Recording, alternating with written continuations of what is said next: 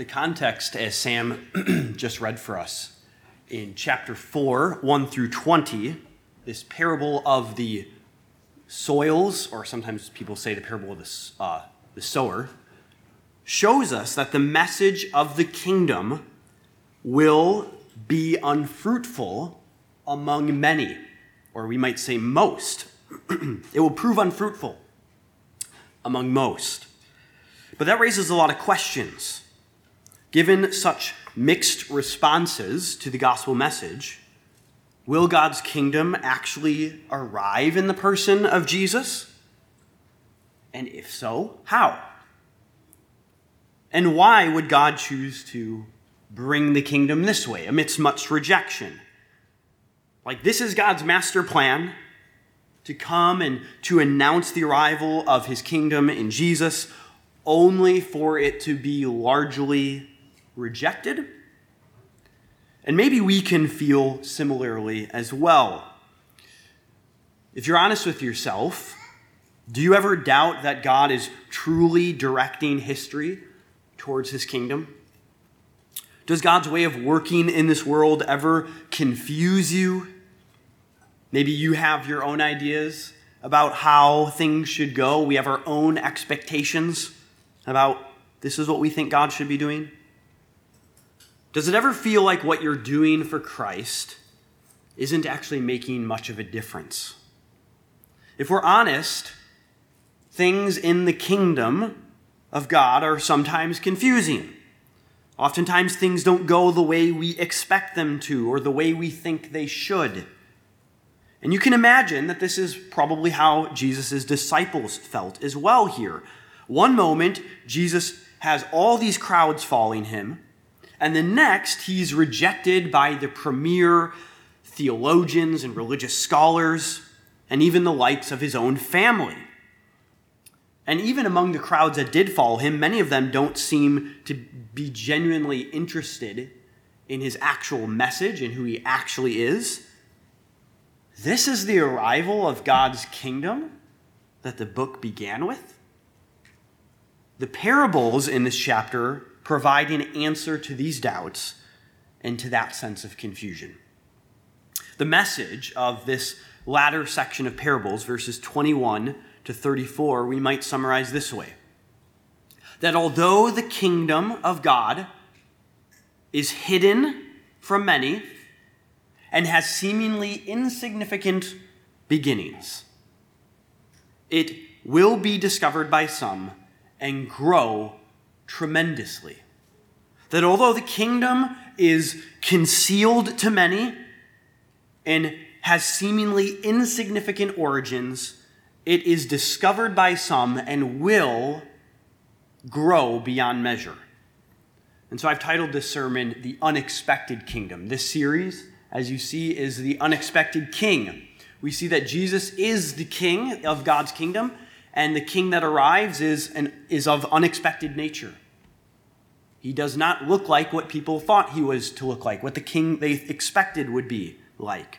And so, too, the kingdom that he brings, it comes in an unexpected way. It is an unexpected kingdom. You see, a lot of contemporary Jewish uh, religious folks during that time um, would have expected the kingdom to arrive sort of suddenly and dramatically, what we sometimes mean by the term apocalyptic all of a sudden the end of history would arrive and God would usher in his kingdom in full. Whether that was the zealots who thought they could bring about the kingdom by force and political means, whether that was the Pharisees who, seeing what happened to Israel in her disobedience and being exiled, said maybe we bring the kingdom by a strict observance of God's law, or whether that was the Essenes who said, you know what, Jerusalem is um, going somewhere in a handbasket let's get out of there, go to the wilderness, and kind of start our own thing, our own pure community. And that will usher in the, commu- the kingdom of God. But they expected it to come suddenly and dramatically, and in response to their own actions that they would usher in, in, in many ways, the kingdom of God. Jesus, though, says that the kingdom arrives quite differently than that. It's an unexpected kingdom. But when we use the term kingdom of God, uh, I want to make sure make sure we actually understand what we mean by that. Uh, Matthew's gospel uses this phrase, the kingdom of heaven, which I think has sometimes caused confusion for people. Where when Jesus says the kingdom of heaven is this or the kingdom of heaven is like that, sometimes people um, misconceive it as being heaven itself. The kingdom of heaven is heaven. It's one day when we die, we go to heaven, and that is the kingdom. That's not actually what Jesus means by this phrase, kingdom, or kingdom of God, or kingdom of heaven. The kingdom is the saving reign of God through the person of Jesus Christ. At creation, God was king and he was ruler over all of creation, and he appointed Adam and Eve as his image bearers to mirror, that is, to be his image, to mirror his rule and have dominion, to, to be vice regents and exercise his kingdom on his behalf. Um, but as humanity falls, so the kingdom is corrupted. And God's plan from that point on is to restore his kingdom, which is none other than to restore his creation. It is to restore, the kingdom of God is the restoration of God's rule over this creation, over a people that he has redeemed for himself. So it is a this earthly reality. It is the restoration of things on this earth in the people that he has saved. And it happens then through the saving work of Jesus Christ, who dies to make us citizens and restores us um, under God's rule. And so the kingdom of heaven, we might say, is like Jesus says in the, uh, the Lord's Prayer when, the, when uh, God's will is done on earth as it is in heaven. It is the reign of heaven come to bear on uh, this world. And so when we get to these parables, what we'll see in verses 21 and following is that we get four parables, really. Each of them is introduced with this phrase, and he said. The first two um, are come to us in verse 21 and 23 through 23, and then verses 24 and 25. And these show us, these parables show us how the kingdom is revealed, how it is introduced and made known. The latter two parables return to the theme of agriculture, just like the parable of the soils was an agricultural parable. So we return to this idea of plant growth, and those two parables show us how the kingdom grows. So the first two parables show us how the kingdom is revealed, the second two parables show us how the kingdom grows. And so we will just walk through these parables one by one. We might introduce the parables, though, with a question. The question that's sort of looming in the narrative at this point. The first question you might imagine someone asking is this If the message of the kingdom is largely rejected, is it effective? If the, the message of the kingdom, the message of the good news of the arrival of God's kingdom in Jesus, if that message is largely rejected, is that message effective or is there something defective about it? Jesus gives this parable in verse 21 to 23. And he said to them, Is a lamp brought in to be put under a basket or under a bed? and not on a stand? Of course, the answer to that question is no. It's, you bring a lamp in to put it on a stand. For nothing, he explains, is hidden except to be made manifest, nor is anything secret except to come to light. If anyone has ears to hear, let him hear. Lamps, in other words, are meant to give light. You don't hide lamps. You don't put them under a basket, you put them on a stand. In other words, the arrival of the kingdom in Jesus, although it is hidden to most, it is hidden so that it can ultimately be found by those whom God has appointed to find it. It is hidden so that it can be found. So it is hidden to most. Many don't understand the parables, as we see, as we saw in the, in the last uh, section that Dan preached last week, verses 1 through 20, the parables have that effect of concealing to many, but to those who are appointed to understand, those who truly seek out what is going on in the parables, it is revealing. It both conceals and reveals. And so some things we hide so that people don't find them, right? Like if you if you have like a safe in your house or something, you're stashing away money, it's so that people don't find it, they don't steal it. But Jesus is saying there are some things that are hidden so that they can be found. You might think of it like a scavenger hunt. So I don't know if your families do this, but on Resurrection Sunday or Easter, oftentimes families, what do they do? They hide eggs and their kids go and find the eggs, right? I'm not going out there and hiding eggs to be like, where's a place that Abel was never going to find this, right? I'm going to make it like impossible. No, I want him to find it, right?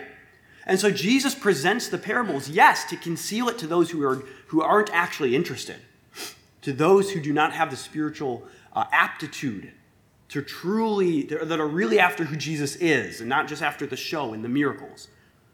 But it, he hides it so that it can be found by those who are truly seeking after it, those that God has prepared. Like a scavenger hunt, God presents the gospel in hidden form in these parables so that it can be found. He gives a second imagery then that accompanies it, that supplements it in verses 24 to 25. And he said to them, Pay attention to what you hear. With the measure you use, it will be measured to you, and still more will be added to you. For to the one who has, more will be given. And from the one who has not, even what he has will be taken away. So Jesus uses this language of measurements. This is, this is, this is language that comes from the market, like scales that you would use to measure things in the market. And the idea is one of reciprocity. What you use to measure is Jesus' sayings, is then the measure by which of, of what you'll get out of it, right? How you weigh Jesus' teaching in the scales, in other words, determines what you will get out of it. And we, we know this experience from other elements of life, right? Maybe, at, maybe you, when you were in college or in high school, you took an elective or some sort of class and you really enjoyed that class, but there was maybe fellow students who, after the class was completed, they're like, ah, that class was a waste of time, that was a waste of money. And you're like, how? Like, how did you not get so much out of that? Right? Because sometimes there's a, there's a way where you can go through a class and you can you not really put in the effort, and of course you're not going to get much out of it.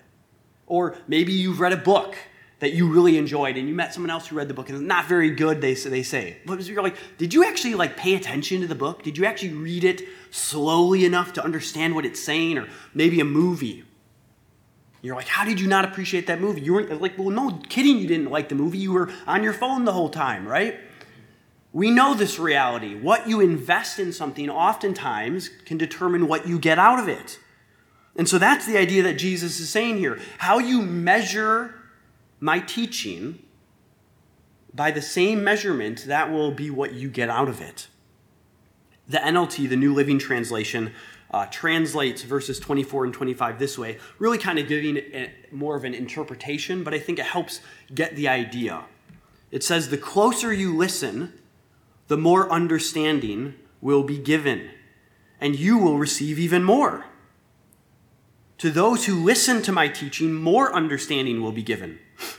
But for those who are not listening, even what little understanding they have will be taken away. What those who have, those who pay attention and they have enough to actually grasp, they're going to be given more. They're going to gain insight. To those who are responsive to the message of the kingdom, the parables serve to reveal, providing greater insight. But for those who reject the message, the parables serve only to increase their blindness. What they the little they had is actually taken away. And this is what we saw in the parable of the soils in, in verses 1 through 20 that Dan preached. Some of the seed, it lands on soil and it proves fruitful. The plant grows. In other words, to the one who has, more is given. It increases.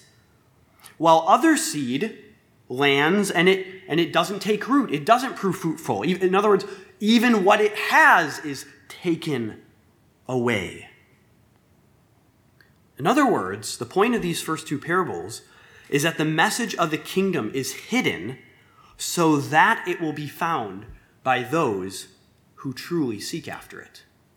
The message of the kingdom is hidden so that it will be found by those who truly seek after it. And, and, and, that condition of being one who truly seeks, whether you seek, that is indicative of a, of a spiritual state of a spiritual condition that only God can enable and provide. In Matthew, Matthew's gospel has statements that reflect this reality. In Matthew 16, verses 16 and 17, when Simon Peter confesses, Jesus, you are the Christ, the Son of the living God. Verse 17, Jesus answers him, Blessed are you, Simon Bar Jonah, that is, son of Jonah. Why?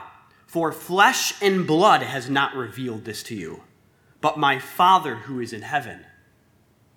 Matthew 11, 25 and 27, Jesus says, I thank you, Father, Lord of heaven and earth that you have hidden these things from the wise and understanding and revealed them to little children, the unexpected. Yes, Father, for such was your gracious will to graciously grant understanding to those who are unexpected.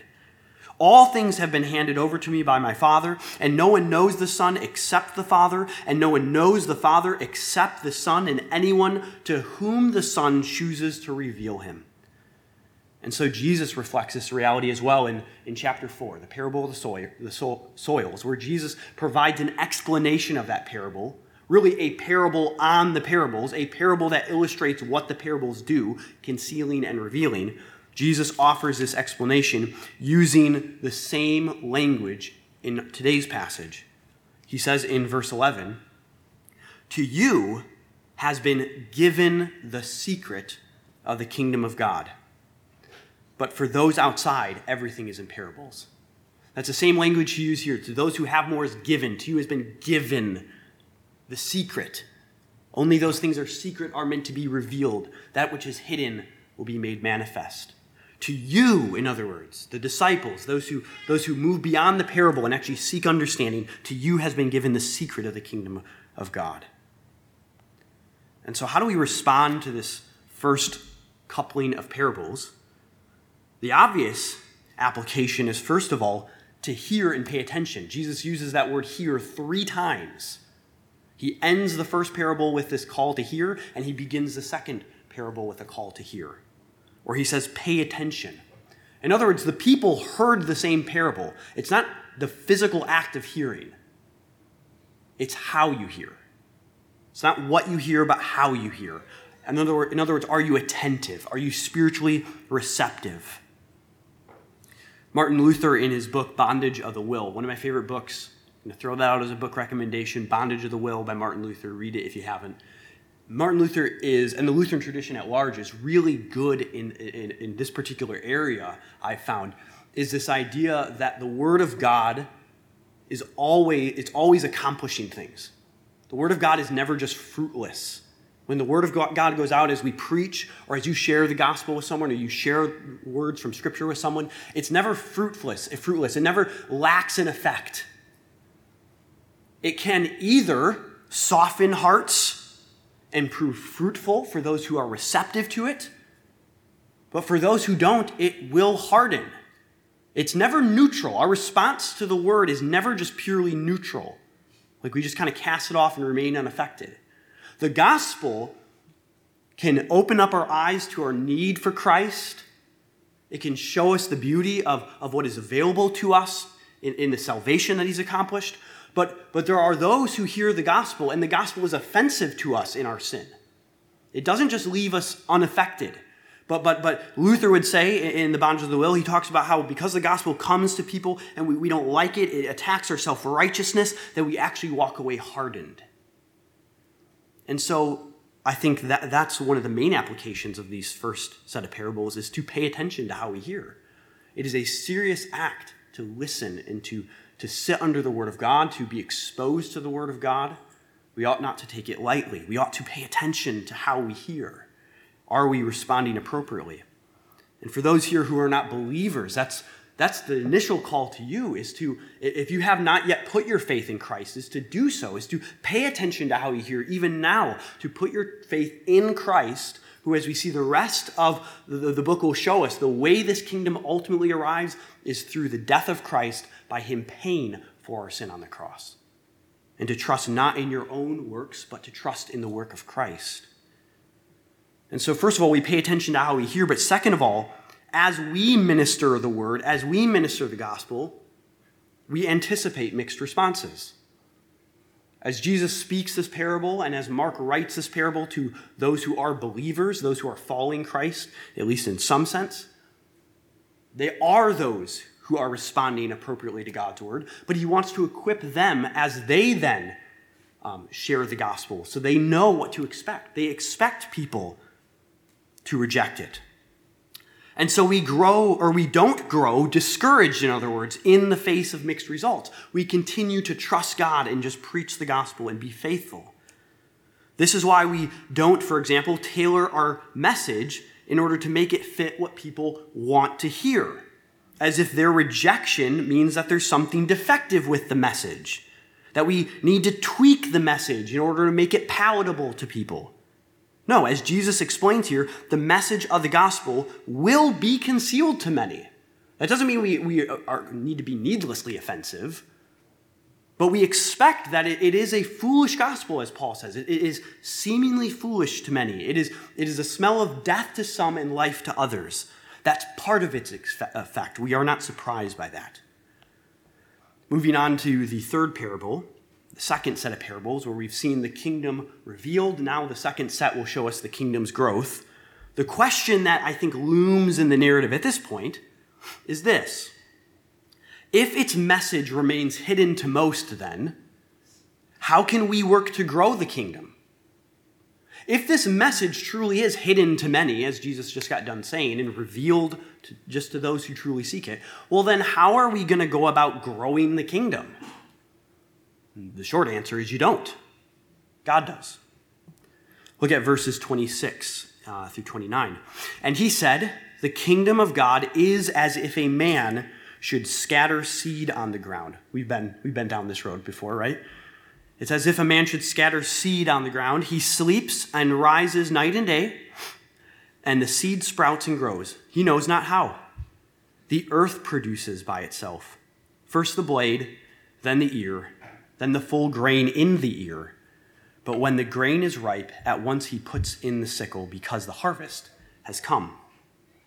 We get the image of a farmer or a gardener of sorts who neither makes his crop grow nor fully understands how it grows, right? Um, as I was thinking about this, it reminded me of a few years ago, this was pre COVID and before I was having knee issues, I decided to. Um, I, I, don't like exercising in the gym. If I'm going to exercise, I want to do something fun like play soccer.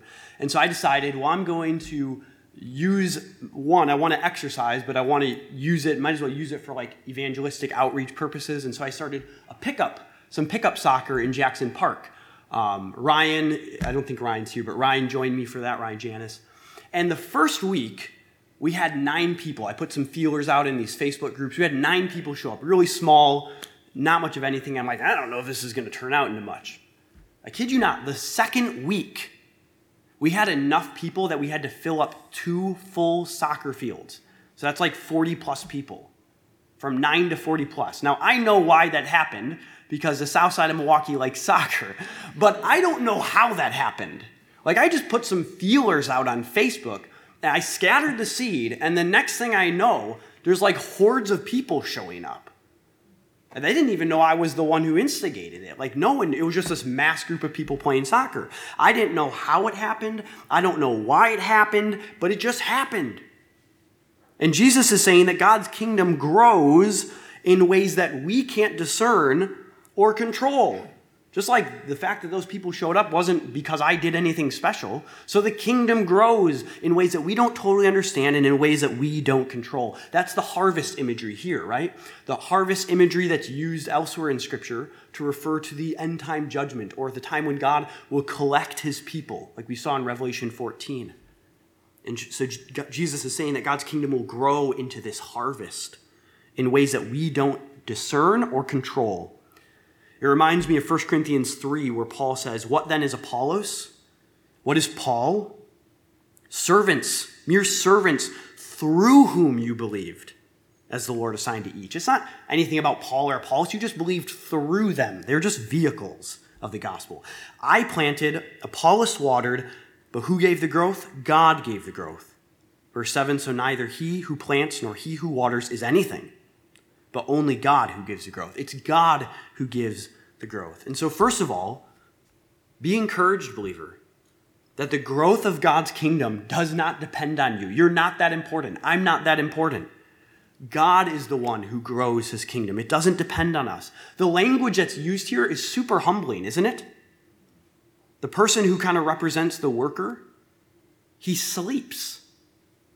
It says in verse 27. It says that the earth produces by itself. Like it doesn't need the guy, the guy who's throwing the seed. The earth produces by itself. He doesn't try to go in and like massage the seeds and, you know, try to make something happen, right? It just grows.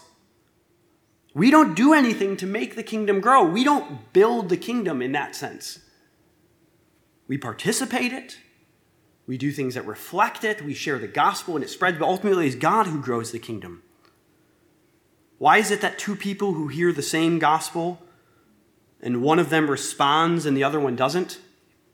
Why is it that one church experiences renewal and growth, but maybe another one just down the road in the same city doesn't? Because it is God who gives the growth and sovereignly appoints as he wills.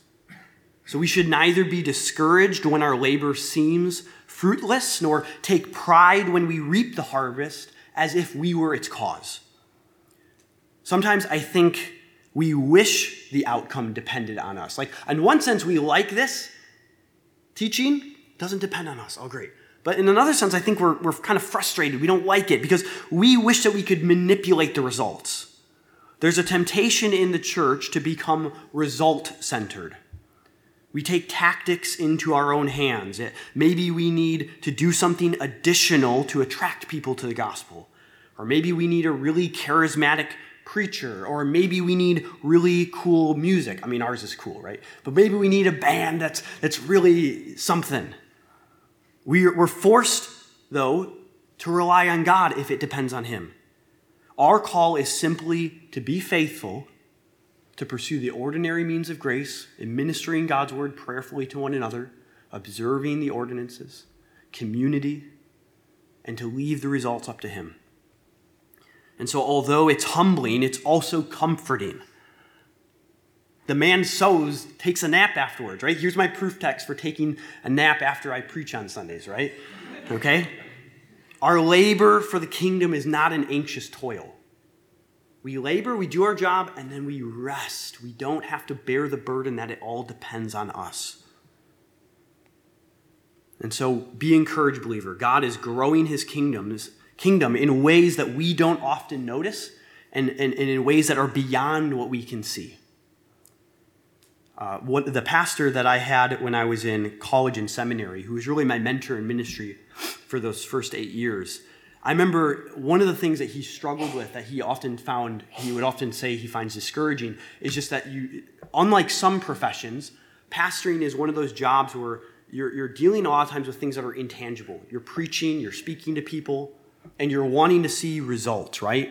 And so one of the things that he did actually um, so that he kind of didn't drive himself mad, was he started a hobby of carpentry so that he could take on projects that were concrete and he could kind of see the results, right? He liked being able to like feel and touch and see a result, see a product. I worked and it outputted this. Sometimes with ministry, not just for preaching, but all of us who participate in ministry, it doesn't feel like we can always grab onto the results. Like, what did I, I did all that labor, what did it produce? I can definitely relate to that as well. Um, I think all of us have different personal struggles. I think one of the areas that I can tend to struggle with is a prone to discouragement, sort of not feeling like what I do is really appreciated. Like, is it really a value? Like, is it actually making a difference? Is it, is it actually helping people? Um, but we can be assured here that God is actually working, and often in ways that we, we don't see. And so, whether that's you're teaching the children, and, and it, they were just crazy off the wall. Maybe, maybe one of my kids drew marker on the wall and it was, it was nuts. It was, a, it was a travesty, right? And you feel like, what's actually coming of this? Am I just, is all I'm doing is just keeping these kids alive? That's my only job. Or maybe you're leading a small group or participating in a small group, and maybe it just doesn't feel like it's going all that well. People don't seem totally engaged. Or maybe you're serving on the women's ministry and, and, you, and you're, you're laboring hard, or you're a deacon and you're, and you're doing these things, but you don't know like what sort of effect that's having. Maybe you're involved in a counseling situation, um, and, and, it, and no matter how much you are counseling the person, things just don't seem to be getting better. Our labors bear fruit beyond what we see. We don't always get to see it right away, we don't always get to notice it. Sometimes it's, it's having an impact on one person, and we don't know the impact that then they go on to have with others. And so we rest assured that God is bearing fruit even beyond what we notice ourselves. I think we often want growth to happen dramatically, dramatically and, and, and noticeably. Like we want growth to happen like events. We want to be showy and flashy. But oftentimes the growth is small, it's progressive, and it's unnoticeable in the moment. The last parable raises this question, or answers this question. But things currently look really small. Things look insignificant.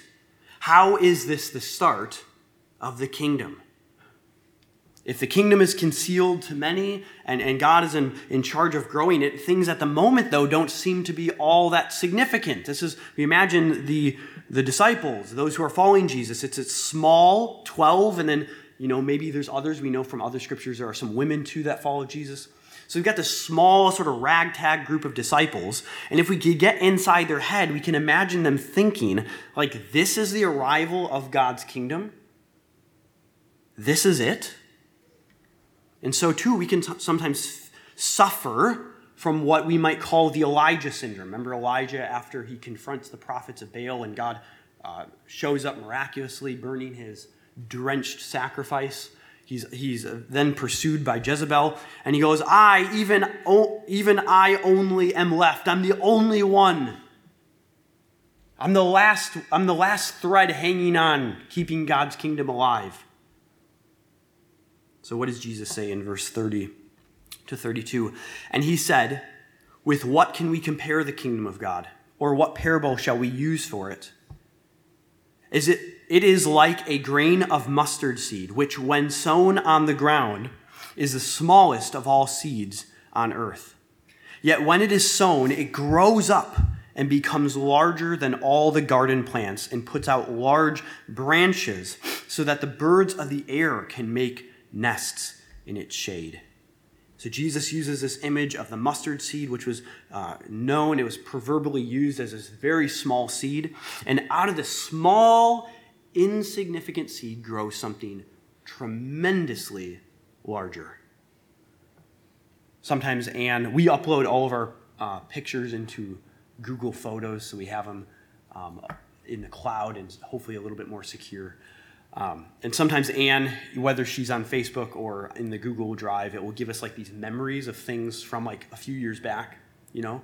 And it's incredible to look at these pictures of our kids from like Jubilee when, you know, like five years ago. And you're just like, how did this small little person become that? Like, where people say, like, time flies with kids, right? That's kind of the idea here. Is that out of something so small, you, you say, how, did it, how does it, something grow out of that? Something massive emerges. The point here is that although God's presence of the kingdom may seem small and insignificant at times, obscure, it will prevail ultimately and it will grow immeasurably large. Trees in the Old Testament, uh, these images of trees were often used to refer to empires.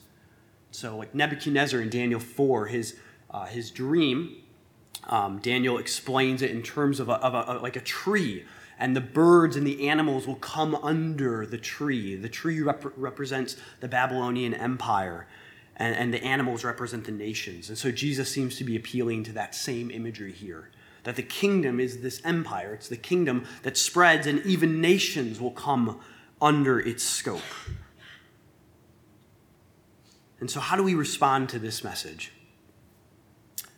Sometimes you'll hear folks uh, express a sentiment, something along the lines of, you know, the reason that we're seeing such moral decline in our country is because the church is failing. The pulpits aren't preaching what ought to be preached. And that, that, that may be part of it. It may be that churches are not standing for what they ought to stand or preaching what they ought to preach.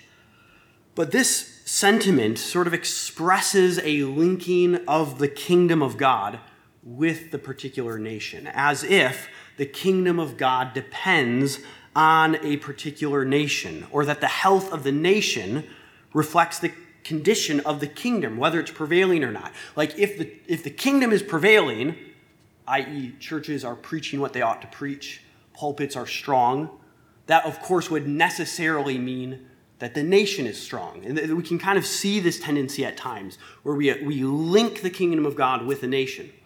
The same thing existed in the early church, where Augustine writes the book City of God, because as the empire of Rome was collapsing, and at that time the Roman Empire was a, at least externally and publicly, would have considered itself a Christian empire. As the Roman Empire collapsed to the barbarians, a lot of Christians were like, the kingdom of God is collapsing. We link the two. Christians have done this for centuries and, and no less today at times. But notice, the kingdom of God is not hitched to any nation or the, the outcome or the destiny of any nation. The kingdom of God is distinct from them and will prevail none, nonetheless of what happens to any nation. The United States, for instance, we're a relatively young nation, it will eventually come to an end. That's not even a question. It will. And it will be a mere footnote in the history compared to the kingdom of God. In the story of the kingdom of God, the United States will be lucky to make it in as a footnote. The U.S. will come and go, but Jesus, Jesus' kingdom lasts forever. And it, it does not depend on the state of our country. And so we don't need to feel desperate, depending on where the country goes. And, uh, and many times that's short sighted of what God is doing elsewhere in the world, in other countries, in other societies. It's short sighted of, of history. But we don't need to feel desperate, even if we do see elements of our society that are progressing worse. We don't need to feel as if, and we ought not to actually, feel as if the kingdom of God is, is worked through the, the mechanisms of government. But we see here the kingdom of God grows like a mustard seed in distinction from the kingdoms of this world. Yes, we want to see the kingdom of God as it grows have an impact on our society. We pray that it, it has a, a positive impact even on our own country. We should want to see Christian principles and Christian values reflected in how we order ourselves as a, as a society but we don't need to feel desperate as if the two are inseparably linked and dependent on one another. And so be encouraged that despite what sometimes feels like appearances to the contrary, God's kingdom purposes will ultimately prevail. As we will end our, our time together this morning, uh, we think of the hymn, Jesus shall reign. Jesus shall reign wherever the sun does its successive journeys run. That is guaranteed to happen. That is not in question. It's only a matter of time. So we ought never to be disheartened, distraught, or desperate. That is, fear is, is, is not a Christian virtue, and it has no place for those who, who perceive the reign of Christ and understand its inevitable conquest. We, we engage in mission, we engage in ministry with utmost confidence of its success. We know that the seed that has been planted will eventually culminate in the fullness of God's kingdom. And so, although the kingdom is hidden from many and has seemingly insignificant origins, it is discovered by some and will grow beyond measure. And Jesus is the one who achieves this reign of God. That is, Jesus shows up in the Gospel of Mark. He announces the first words we get from Jesus that, Behold, the kingdom of God is at hand. And ultimately, Jesus is going to accomplish that. He is going to break the power of sin that tarnished God's kingdom as, the, as humanity fell into sin and the kingdom is corrupted, we might say. Jesus breaks the power of sin, He releases us from its corruption. He defeats death, that is the stain over God's kingdom and over God's creation. He brings in the new covenant and the spirit that animates and controls his new community of believers. This is the kingdom of God, the restoration of God's creation, the, the, the, the reachievement of God's rule over his people. And ultimately, Jesus does this, as we see, in rather unexpected ways. He is an unexpected king of an unexpected kingdom. As Paul says in Philippians 2, Jesus humbles himself. Though being in the very nature God, he humbled himself, namely, by taking on humanity, by becoming a human being. By becoming a human being who was born in a lowly setting, in a manger, amidst shepherds, from Nazareth, as, as one of his disciples says, what good can come out of Nazareth? And he not only humbles himself in his very person and in his ministry, but ultimately by taking our death for us. He humbles himself even to the point of death, and the very death of a slave, something that Romans didn't even want to talk about crucifixion. Jesus is the king who reigns from the cross. He is, he is the king whose kingdom comes through suffering and so, oftentimes, so too for us, our mission of seeing the kingdom advance comes through suffering. It doesn't come in expected ways of triumph and power, but by yielding power, by serving and sacrificing.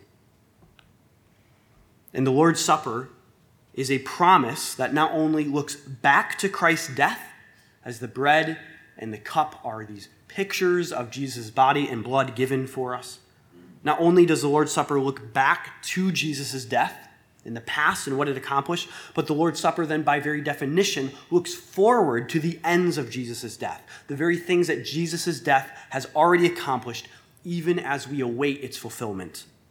It points forward to what that death has won. As Jesus says in Matthew 26, I tell you, I will not drink again of the fruit of the vine until that day when I drink it new with you in my Father's kingdom.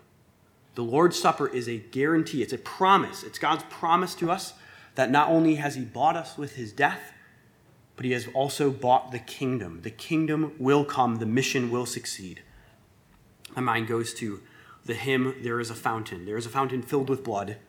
Verse 3 says this Dear dying lamb, thy precious blood shall never lose its power till all the ransomed church of God be saved to sin no more.